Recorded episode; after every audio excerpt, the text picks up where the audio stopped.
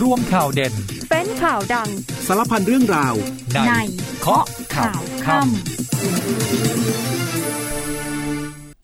วัสดีค่ะ คุณผู้ฟังคะต้อนรับเข้าสู่ช่วงเวลาของเคาะข่าวค่ำค่ะ วันนี้อังคารที่ 29 สิงหาคม คุณผู้ฟังอยู่กับดิฉันยุวธิดาภูคำนวณค่ะ 19นาฬิกา30 นาทีแบบนี้เรื่อยไปจนถึง 20นาฬิกาโดยประมาณ ผ่านทางสถานีวิทยุในเครือกองทบกค่ะ แล้วก็รับฟังผ่านทาง Facebook Live ก็ได้นะคะ ผ่านทางเพจสถานีข่าวสนามเป้าค่ะ วันนี้ประเด็นการเมืองเยอะจริง ๆ คุณผู้ฟังคะยิ่งใกล้เข้าสู่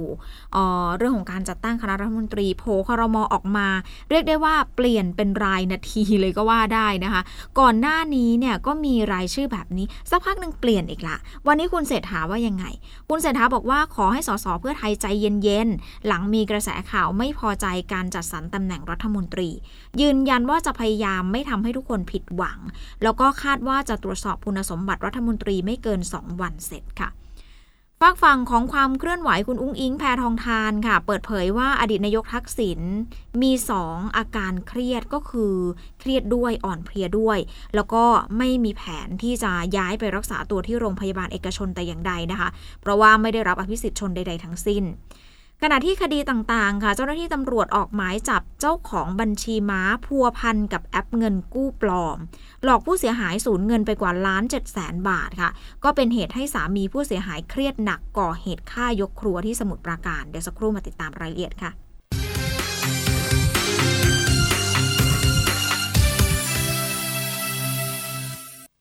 ลับมาข้อข่าวกันต่อค่ะ คุณผู้ฟังเริ่มกันที่ประเด็นการเมืองที่หลายคนคงติดตามกันอยู่ในขณะนี้เนี่ยนะคะ เรียกได้ว่าโผครมเปลี่ยนกันรายนาทีเลย วันนี้มีสัมภาษณ์นายกรัฐมนตรีคุณเศรษฐาทวีสินค่ะ คุณเศรษฐาบอกว่าขอให้สสเพื่อไทยใจเย็นๆนะ หลังจากมีกระแสข่าวไม่พอใจการจัดสรรตำแหน่งรัฐมนตรี ยืนยันว่าจะพยายามไม่ทำให้ทุกคนผิดหวัง แล้วก็คาดการณ์กันว่าน่าจะตรวจสอบคุณสมบัติรัฐมนตรีไม่เกิน 2 วันเสร็จค่ะ วันนี้คุณเศรษฐาให้สัมภาษณ์ถึงโผคอรมอที่มีชื่อของคุณพิชิตชื่นบาน มานั่งตำแหน่งรัฐมนตรีประจำสำนักนายกรัฐมนตรี และก่อนหน้านี้ก็มีชื่อของอาจารย์ชูศักดิ์สิรินินสสบัญชีรายชื่อ นั่งตำแหน่งรองนายกรัฐมนตรีฝ่ายกฎหมายนะคะ บอกว่าส่วนตัวเข้าใจว่าคงได้รับมอบหมายให้ไปทำอย่างอื่นสำหรับคุณพิชิตก็อยู่มานานแล้ว จริง ๆ ไม่อยากเปิดเผยชื่อเท่าไหร่ เพราะว่าขณะนี้อยู่ในการตรวจสอบคุณสมบัติ คาดว่าจะใช้เวลาในการตรวจสอบสักประมาณ 2 วันส่วนจะนำรายชื่อขึ้นทุนเกล้าได้ภายในสัปดาห์นี้หรือไม่เนี่ยก็ไม่อาจจะไปก้าวล่วงนะคะ ทีนี้นักข่าวถามว่ากรณีของอาจารย์วันนอร์เนี่ยค่ะ คุณวันมูฮัมหมัดนอมาทาประธานรัฐสภา วางกรอบแถลงนโยบายเอาไว้คือวันที่ 8 กันยายนจะเป็นไปได้ไหม คุณเศรษฐาบอกว่าถ้าได้ก็ดีค่ะ ซึ่งมีการนัดคุยเรื่องของนโยบายกับพักร่วมรัฐบาลตลอด โดยในวันที่ 30 สิงหาคมพักรวมไทยสร้างชาติก็จะเข้ามาพูดคุย ส่วนวันนี้คุยกับพรรคภูมิใจไทยค่ะสำหรับเรื่องของการเสียงสะท้อนจากสส. ในพรรคที่บอกว่าเอ๊ะเนี่ยไม่มีการไม่พอใจกับการแบ่งกระทรวง เรื่องนี้คุณเศรษฐาบอกว่าขอใจเย็นๆก่อนใจเย็นๆกันนิดนึงอาจจะมีเซอร์ไพรส์บ้างนิดหน่อย อย่าเพิ่งตีตนไปก่อนไข้ขอให้รอดูรายชื่อทั้งหมด แล้วก็โครงสร้างในการแบ่งงานก่อน พยายามเต็มที่ละค่ะที่จะให้ทุกคนไม่ผิดหวัง และย้ำเหมือนเมื่อวานว่าขอโอกาสและขอให้ดูที่ผลงานเป็นหลักนะคะ คุณผู้ฟังทีนี้บุคคลที่คาดว่าจะได้รับการเสนอชื่อเป็นรัฐมนตรี วันนี้นำประวัติมายื่นที่สำนักเลขาธิการคณะรัฐมนตรีที่ทำเนียบรัฐบาล เพื่อทำการตรวจสอบคุณสมบัติค่ะหนึ่งในนั้นก็คือคุณสุทินคลังแสงแกนนำพักเพื่อไทย ก็มีข่าวว่าจะได้รับ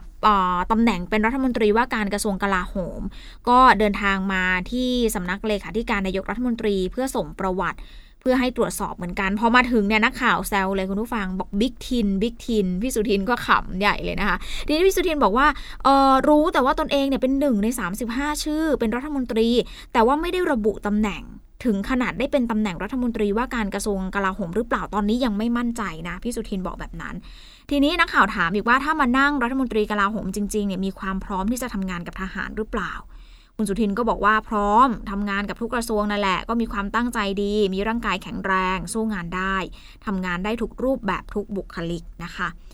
นักข่าวก็ถามต่อว่าจะทำให้ความสบายใจกับคนในกองทัพได้ยังไง จะให้ความสบายใจได้ยังไง เพราะว่าถูกมองว่าไม่ได้สันทัดเรื่องของความมั่นคงพี่สุทินบอกว่าทุกอย่างเนี่ยเรียนรู้กันได้นะ จากคนในกระทรวงกลาโหม แล้วก็ทีมงานแล้วก็รู้เรียนรู้กับเขาได้ ซึ่งตอนนี้ยังไม่ได้พิจารณาว่าใครจะเป็นทีมงาน ต้องรอโปรดเกล้าลงมาก่อน แล้วก็ให้รู้ชัดเจนก่อนว่าเป็นรัฐมนตรีกระทรวงไหนกันแน่ แล้วค่อยมาหาทีมงาน แต่ก็ยอมรับค่ะ ว่ามีอดีตทหารที่พูดคุยด้วย ซึ่งเป็นคนที่รู้จักมักคุ้นกัน แต่ไม่ได้คุยอะไรมากมาย เพราะทุกคนก็ยังไม่มั่นใจนะคะ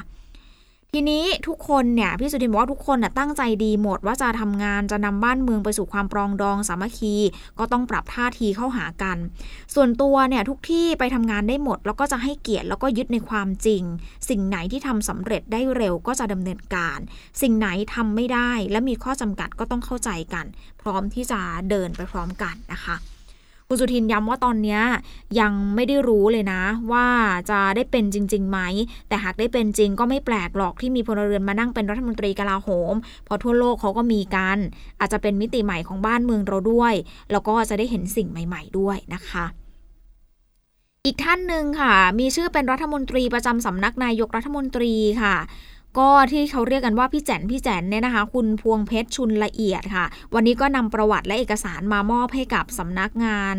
สำนักเลขาธิการคณะรัฐมนตรีด้วย ก็พี่แจนบอกเบื้องต้นนะคะ บอกว่าเบื้องต้นเนี่ยยังไม่ทราบเลยว่าจะได้นั่งตำแหน่งไหน แล้วก็ยังไม่มั่นใจว่าจะเป็นรัฐมนตรีประจำสำนักนายกรัฐมนตรีตามที่มีข่าวหรือเปล่า ซึ่งหากได้รับมอบหมายก็พร้อมที่จะทำงานอย่างเต็มที่ในทุกตำแหน่งค่ะ ทีนี้นักข่าวก็ถามว่าเออ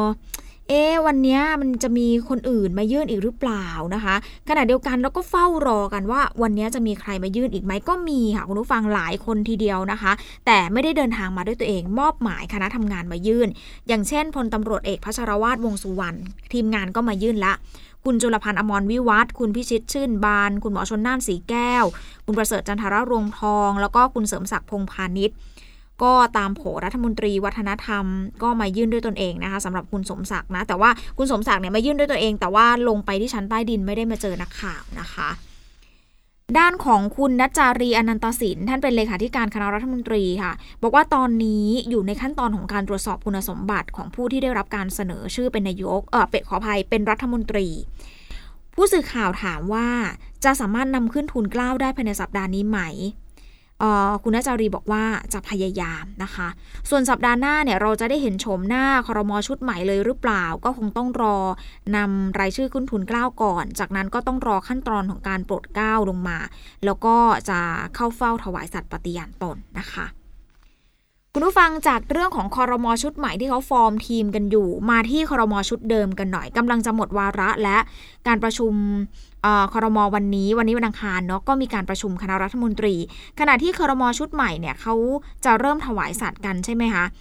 อย่างเช่น คุณพิพัฒน์ราชกิจปราการ วันนี้ก็มีการพูดคุยกันถึงตำแหน่งใหม่ในคอรมอชุดใหม่ค่ะซึ่งเขาก็เป็นรัฐมนตรีว่าการกระทรวงการท่องเที่ยวเดิม ชื่อของคุณพิพัฒน์เนี่ยไปปรากฏเป็นรัฐมนตรีแรงงานในครมเศรษฐานหนึ่งเจ้าตัวยอมรับกับสื่อตรงๆเลยค่ะ ไม่อ้อมค้อมเลยบอกว่าใช่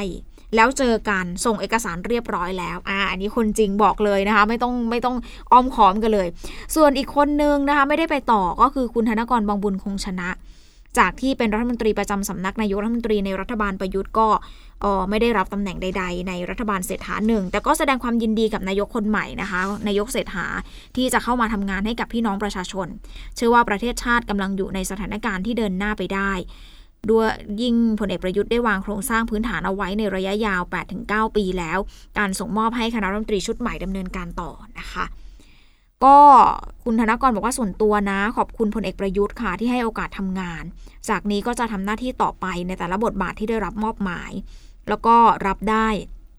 ไม่มีปัญหาไม่มีปัญหาเลยที่จะไม่ได้รับตำแหน่ง ก็สะท้อนว่าพักพิจารณาคนที่เหมาะสมแล้วนะคะ ส่วนนายกลุงตู่วันนี้ค่ะ วันนี้ก็อาจจะเป็นคอรมอนัดสุดท้าย บรรยากาศเป็นไปด้วยมิตรภาพทำมินิฮาร์ทให้กับคอรมอให้เจ้าหน้าที่ทำเนียบแล้วให้สื่อมวลชนด้วยนะคะ วันนี้พลเอกประยุทธ์จันโอชานายกรัฐมนตรีค่ะ เป็นประธานการประชุมครม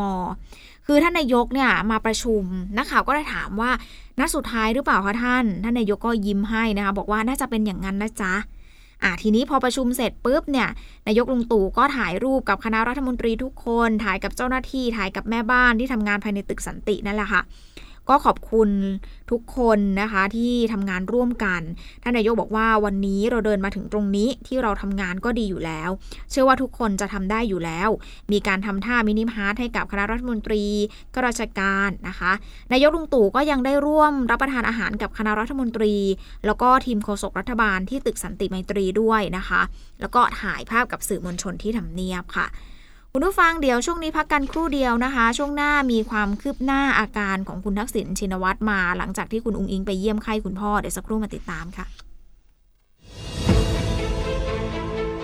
กองทัพบกให้การต้อนรับเสนาธิการภูมิภาคทหารใต้กองทัพบกสาธารณรัฐประชาชนจีน เพื่อกระชับสัมพันธ์ที่แน่นแฟ้น พร้อมร่วมหารือเรื่องความมั่นคงและการทหาร การก่อการร้าย ภัยพิบัติ และภัยคุกคามอื่น ๆ ในภูมิภาคที่มีความสลับซับซ้อน แม่ทัพภาคที่ 4 ลงพื้นที่ตรวจจุดเกิดเหตุ คนร้ายไม่ทราบจำนวนยิง และกดระเบิดใส่เจ้าหน้าที่ตำรวจ ชุดปฏิบัติการที่ 20 สถานีตำรวจภูธรยะรัง และสมาชิกกองร้อยอาสารักษาดินแดน ขณะออกตรวจพื้นที่กำชับเก็บหลักฐาน พิสูจน์หากลุ่มผู้กระทำผิด มาดำเนินคดีตามกฎหมายโดยเร็วกองทัพภาคที่ 4 โดยกรมทหารราบที่ 5 ดำเนินกิจกรรมตามโครงการถุงยังชีพเพื่อการศึกษา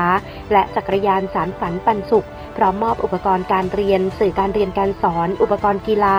ของเล่นตุ๊กตาและรถจักรยาน ให้กับโรงเรียนตามแนวชายแดน ในพระราชานุเคราะห์ มเด็จพระกนิษฐาธิราชเจ้ากรมสมเด็จพระเทพรัตนราชสุดาสยามบรมราชกุมารี ในพื้นที่อำเภอสะดาวจังหวัดสงขลาเพื่อสร้างความสัมพันธ์และความเชื่อมั่นศรัทธาให้คนในพื้นที่ โดยเฉพาะกิจกรมทหารราบที่ 25 พร้อมตำรวจภูธรภาค 8 และตำรวจภูธรจังหวัดระนอง ร่วมกันแถลงข่าวจับกลุ่มเครือข่ายยาเสพติด การลักลอบส่งรถยนต์และรถจักรยานยนต์ รวมทั้งการลักลอบนำเข้ายางพาราเถื่อน ตามแนวชายแดนจังหวัดระนอง เพื่อทำลายกลุ่มขบวนการที่กระจายกันอยู่ทั่วประเทศหน่วยเฉพาะกิจกรมทหารราบที่ 25 กองกำลังเทพสตรีเข้าช่วยเหลือผู้ได้รับบาดเจ็บจากอุบัติเหตุ รถจักรยานยนต์ชนประสานงา ที่อำเภอเมืองจังหวัดระนอง ช่วยประถมพยาบาลเบื้องต้น และประสานรถพยาบาลนำส่งโรงพยาบาล เจ้าหน้าที่โครงการทหารพันดีจากกองพันฐานราบที่ 1 กรมทหารราบที่ 13 อบรมให้ความรู้ด้านการเกษตรกับนักเรียน โรงเรียนบ้านดงดาราอำเภอบ้านดุงจังหวัดอุดรธานี ในทุกขั้นตอนของการดูแล เพาะปลูกพืชผลทางการเกษตร หวังให้เยาวชนนำความรู้ที่ได้ ไปประยุกต์ใช้ในชีวิตประจำวัน และยังสามารถนำไปถ่ายทอดให้กับครอบครัว เพื่อทำการเพาะปลูกเป็นอาชีพเสริมเพิ่มรายได้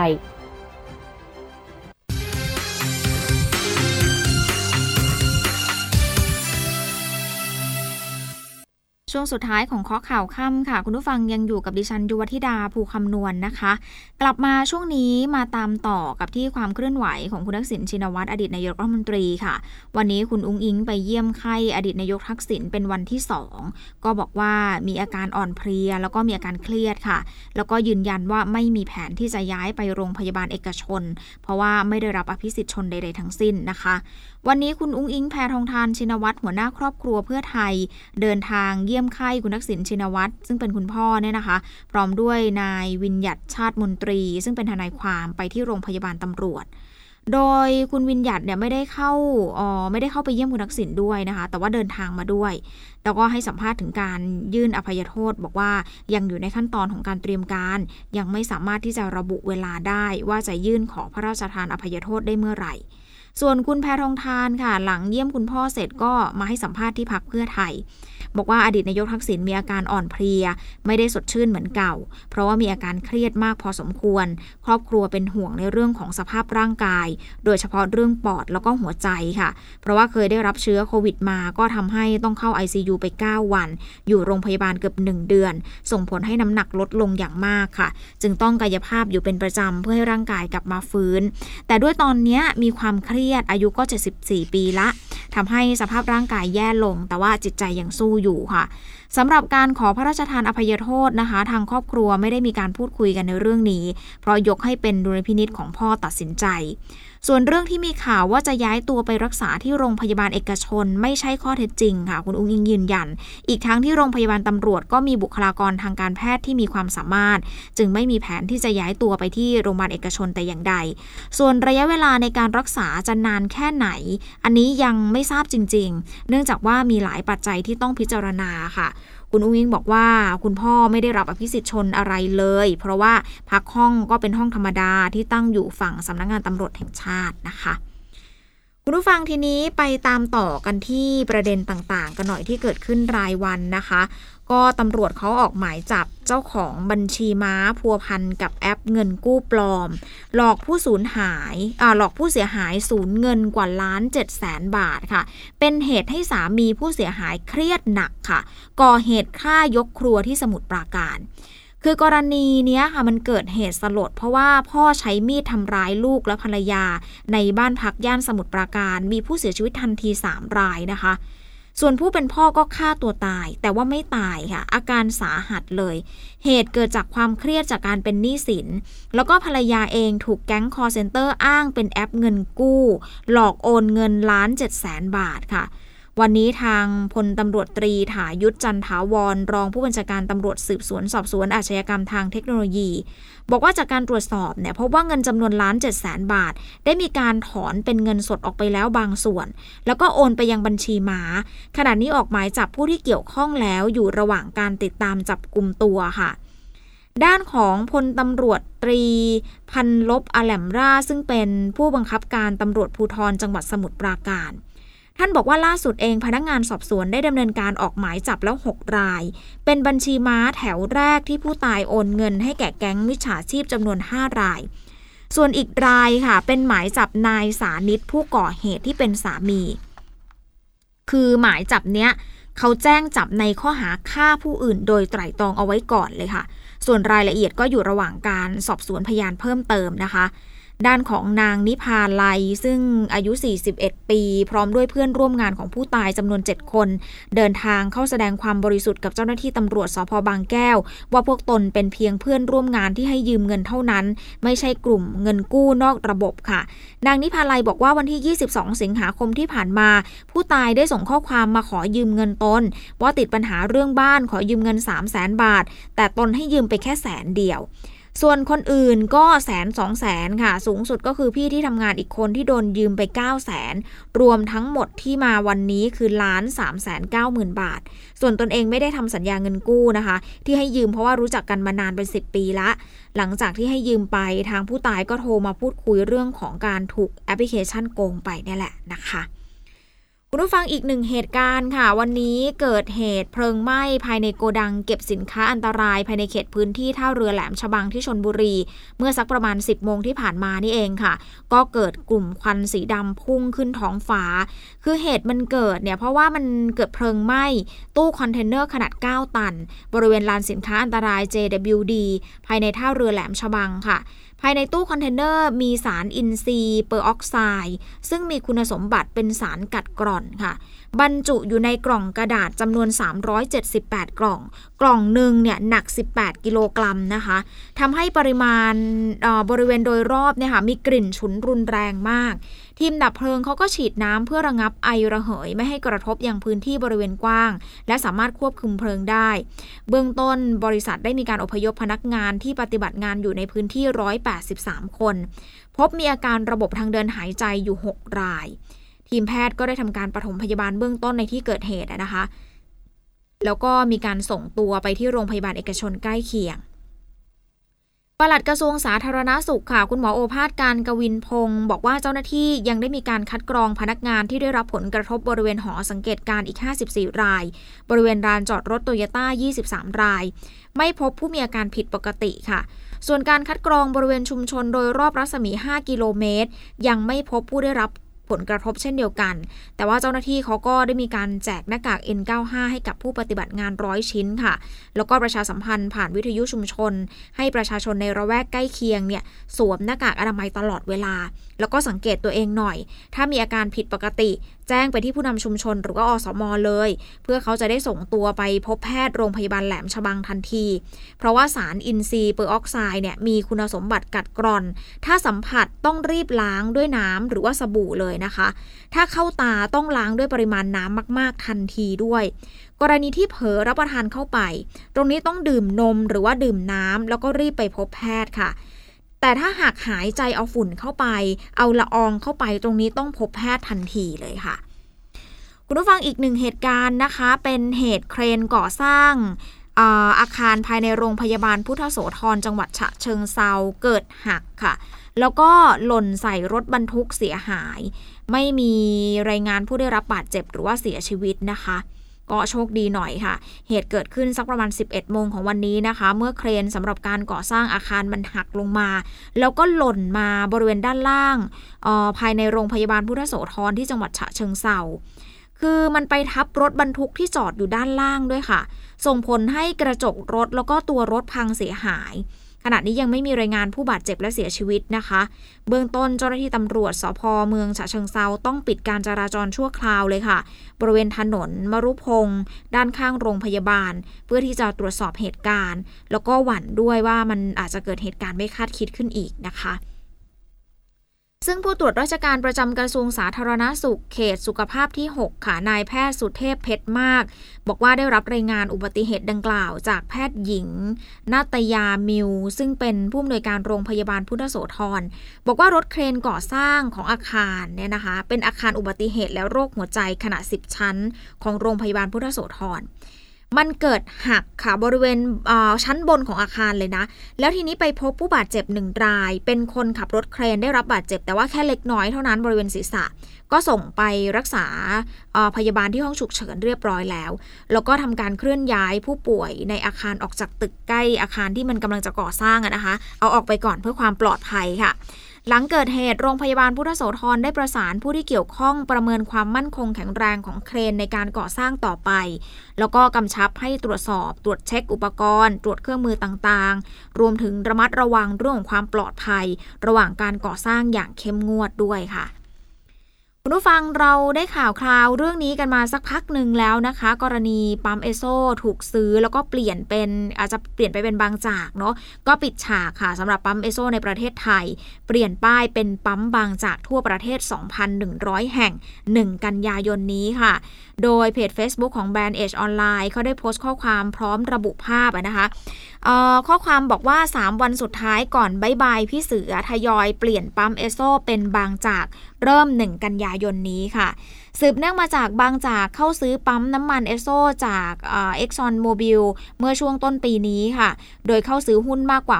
65%ของเอสโซมูลค่าตั้งต้นซื้อขายตามมูลค่ากิจการที่ 55,500 ล้านบาท แล้วบางจากก็บางคนถามว่าบางจากได้อะไรจากเอสโซ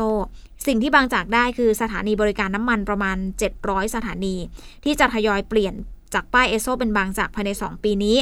แล้วก็บางจากได้โรงกลั่นน้ำมัน เครือข่ายคลังน้ำมันที่จะเข้ามาเพิ่มกำลังการกลั่นต่อวัน แล้วก็จัดสรรน้ำมันดิบดี ๆ ได้มากขึ้นด้วยนะคะคุณผู้ฟังไปดูเรื่องนี้กันหน่อยนะคะ วิวกุลวุฒิค่ะแชมป์โลกแบดมินตันคนล่าสุด แล้วก็คนแรกของไทยกลับมาถึงประเทศไทยแล้ว ครอบครัวต้อนรับอย่างอบอุ่นทีเดียวค่ะ โดยกุลวุฒิวิทิตสารซึ่งเป็นนักแบดมินตันมือ 3 ของโลกขวัญใจชาวไทยนะคะ เพิ่งคว้าเหรียญทองในศึกชิงแชมป์โลกได้สำเร็จค่ะ เดินทางกลับถึงประเทศไทยที่ท่าอากาศยานสุวรรณภูมิเมื่อช่วงเช้าที่ผ่านมาเนี่ยค่ะ ก็มีครอบครัว มีคุณพ่อคุณแม่มีน้องสาว แล้วก็มี พลอากาศเอกมนทน สัตชุกร ซึ่งเป็นอุปนายกสมาคมกีฬาแบดมินตันแห่งประเทศไทยนะคะร่วมรวมไปถึงบุคคลสำคัญจากโรงเรียนแบดมินตันบ้านทองหยอด แฟนกีฬาลูกขนไก่ก็เดินทางไปต้อนรับกันอย่างคับคั่งเลยค่ะ โดยวิวบอกว่าหลังจบรายการชิงแชมป์โลกก็เป็นรายการ Super Thousand China Open ที่ประเทศจีน แล้วก็ Super Five Hundred ฮ่องกง Open ก่อนที่จะไปแข่ง Asian Game นะคะ ซึ่งหลังจากได้แชมป์โลกก็จะมีการ เขาบอกว่าจะกดดันมากขึ้นเลย จากนี้ต้องเริ่มนับจากศูนย์ใหม่ทุกรายการที่เล่นต้องพัฒนาตนเอง แล้วก็เรียนรู้ต่อไปค่ะ ยอมรับว่าโปรแกรมการแข่งขันทียิบเลย จะส่งผลต่อร่างกายค่ะ ส่งผลแน่นอนอยู่แล้ว เพราะว่าไม่ได้ฝึกซ้อมตามโปรแกรมที่ควรจะเป็น แต่ก็ขอคิดไปทีละรอบดีกว่า เพราะว่ายิ่งคิดสูงก็ยิ่งกดดัน แล้วก็เล่นไม่เป็นตัวเองด้วยนะคะ ขณะที่คุณพ่อของวิวเนี่ยนะคะ บอกว่าลูกชายไปไกลเกินฝันด้วยการคว้าแชมป์โลกได้ ซึ่งก็เป็นที่น่ายินดีสำหรับครอบครัวด้วยค่ะ เพราะว่าจุดหมายของการเล่นแบดมินตันเดิม ก็เพื่อสุขภาพร่างกายที่แข็งแรง ส่วนในรอบของชิงชนะเลิศก็ยอมรับว่าลุ้นกันมากเลยค่ะ เพราะว่าแต้มใกล้กันเบียดกันเลยนะคะ ก็อยากให้วิวรักษาวินัยการฝึกซ้อม ดูแลร่างกาย พักผ่อนเชื่อว่าถ้านักกีฬามีวินัยแบบนี้ก็สามารถประสบความสำเร็จได้ทุกคนค่ะวิวคว้าแชมป์แบดมินตันโลกที่กรุงโคเปนเฮเกนประเทศเดนมาร์ก หลังชนะโคไดนาราโอกะ ซึ่งเป็นมือสี่ของโลกจากญี่ปุ่น คือแต้มเนี่ยสุดมันเลยคุณผู้ฟัง 2 ต่อ 1 เซต กลายเป็นนักแบดมินตันไทยคนแรกที่คว้าแชมป์โลกประเภทชายเดี่ยวมาครองได้สำเร็จนะคะ หมดเวลาของข้อข่าวข้ามค่ะคุณผู้ฟังกลับมาพบกันใหม่ในวันพรุ่งนี้เวลาเดิม ดิฉันดิวธิดาภูคำนวณขอบคุณคุณผู้ฟังสำหรับการติดตามรับฟังลาไปก่อนสวัสดีค่ะ โลกข่าวทั้งวันให้คุณรู้ข่าวไม่ตกประเด็น ช่วงเคาะข่าวค่ำกับพิธีกรคนข่าว พบกันทุกวันจันทร์ถึงวันอาทิตย์ไม่ควรพลาด เพราะคุณจะไม่ตกข่าวที่คิดแล้วเคาะ ทุกวันส่งตรงถึงคุณ ตั้งแต่เวลา 19นาฬิกา30นาทีถึง 20นาฬิกาโดยประมาณ ทางสถานีวิทยุในเครือกองทัพบบก